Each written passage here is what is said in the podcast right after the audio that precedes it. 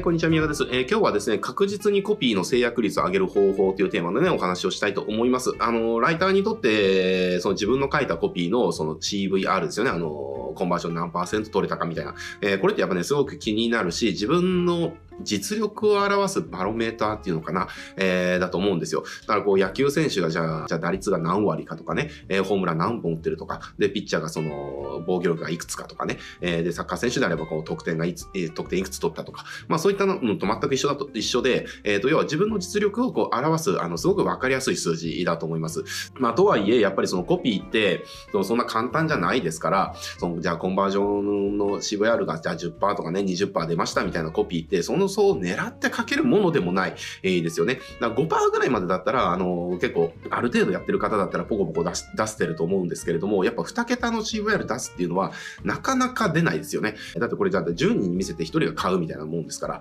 えー、あちょっとこれごめんなさい、あの話それますけれども、あの、CVR マジックに騙されるなっていうのがあって、えーこれね、リスト向けに書いたコピーで10%とか結構超えやすいですね。えーだけれども、新規向けに書いて、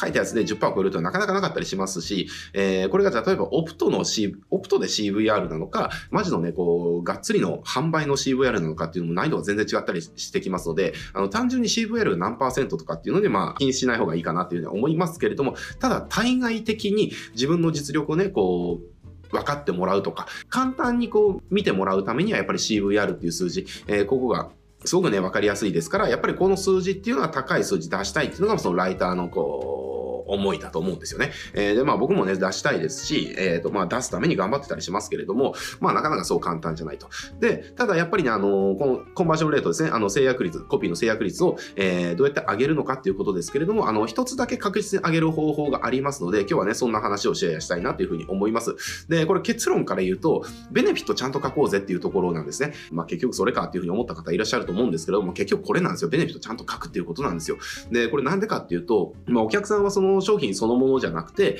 えー商品を購入して得られる、うん結果、あベネフィットですよね。えーを、まあ、購入する。まあ、これはもうライティング学んでる方だったら、もう耳にタコができるくらいね、聞いてる、見てることだと思います。えーまあ、これも本当その通りで、じゃあなぜこれがね、そのコピーの制約率確率、確実に、えー上げるって方法なのかっていうと、当たりも、当たり前の話なんですけれども、やっぱりそのコピーってそのセールスなわけですよ。取引なわけですよ。お客さんと、えー我々、売り手側のね。えで、なので、そのセールスっていうのは、じゃあどんな時に、えコンバージョンするのか、え制約するのかって考えたら、要は商品の価値ですよね。えー要は商品の価値が、とまあ、ベネフィットで言ってる価値っていうのかな、えーが商品価格を、要は上回るのか下回るのかで制約するかどうかが決まるっていうことなわけですよ。えーじゃあ、例えば販売価格1万円のもの、販売価格1万円のものがあったとして、えーじゃあお客さんがそのベネフィットとかをちゃんと見て、あ、これは1万円より安いよねっていう風になったら、要は1万円で売ってるものが、えーいや、1万円よりも全然価値があるよっていう風に思ったら、これお客さんからしたら安いってなるから、えー買ってくれるわけですよ。でも、1万円で売ってるものが、じゃあ1万円も価値がないよねっていう風になったら、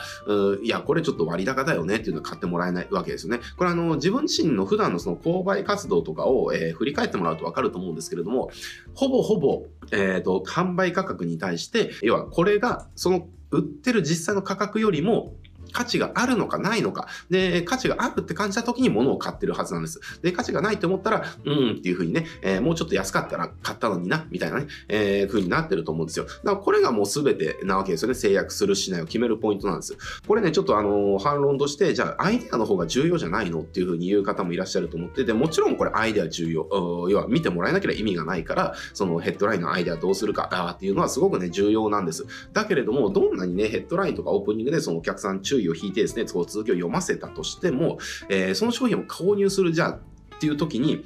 えー結局価値がね、価格を上回ってなければ、えーそれがたとえですね、あの、100円だったとしてもお客さんにとってはいらないものになっちゃうわけですよね。だから、そう、逆にでも、そのベネフィットが商品の価格を上回っていれば、それがじゃあどんなにね、高額10万、20万、えー50万、100万、1000万だったとしても、えーその商品、商品っていうのは高い制約率で売れていくっていうことなわけですよ。まあこれは本当基本中、セールスライティングの基本中の基本、えーもうマーケティングの基本中の基本の考え方だと思いますけれども、やっぱりこの基本っていうのはすごく大事で、コピーの制約率上げていこうと思ったら、えー、なんか細かい心理テクニックがうんちゃらとかね、えー、そういったことじゃなくて、もう本当ここのね、基本をとにかくどれだけちゃんとやるかっていうところがすごく大事なことになってきますね。えー、だからまあこれってつまり何でしょう？商品の価値が価格を上回る、下回るってどういうことかっていうと、これは、えー、私に1万円くださいと。そしたら10万円にして返しますよとかね。えー、じゃあ私に1万円ください。えっ、ー、と、1000円にして返します。えー、って言われた時に、じゃあお客さんはじゃあ1000円にして返されたら、いや、ふざけんなってなりますから、じゃあやめとくになりますけれども、えー、じゃあ1万円渡して10万円って返ってくるんだったら、いや、もうどんどん1万円差し上げますっていうふうになりますね。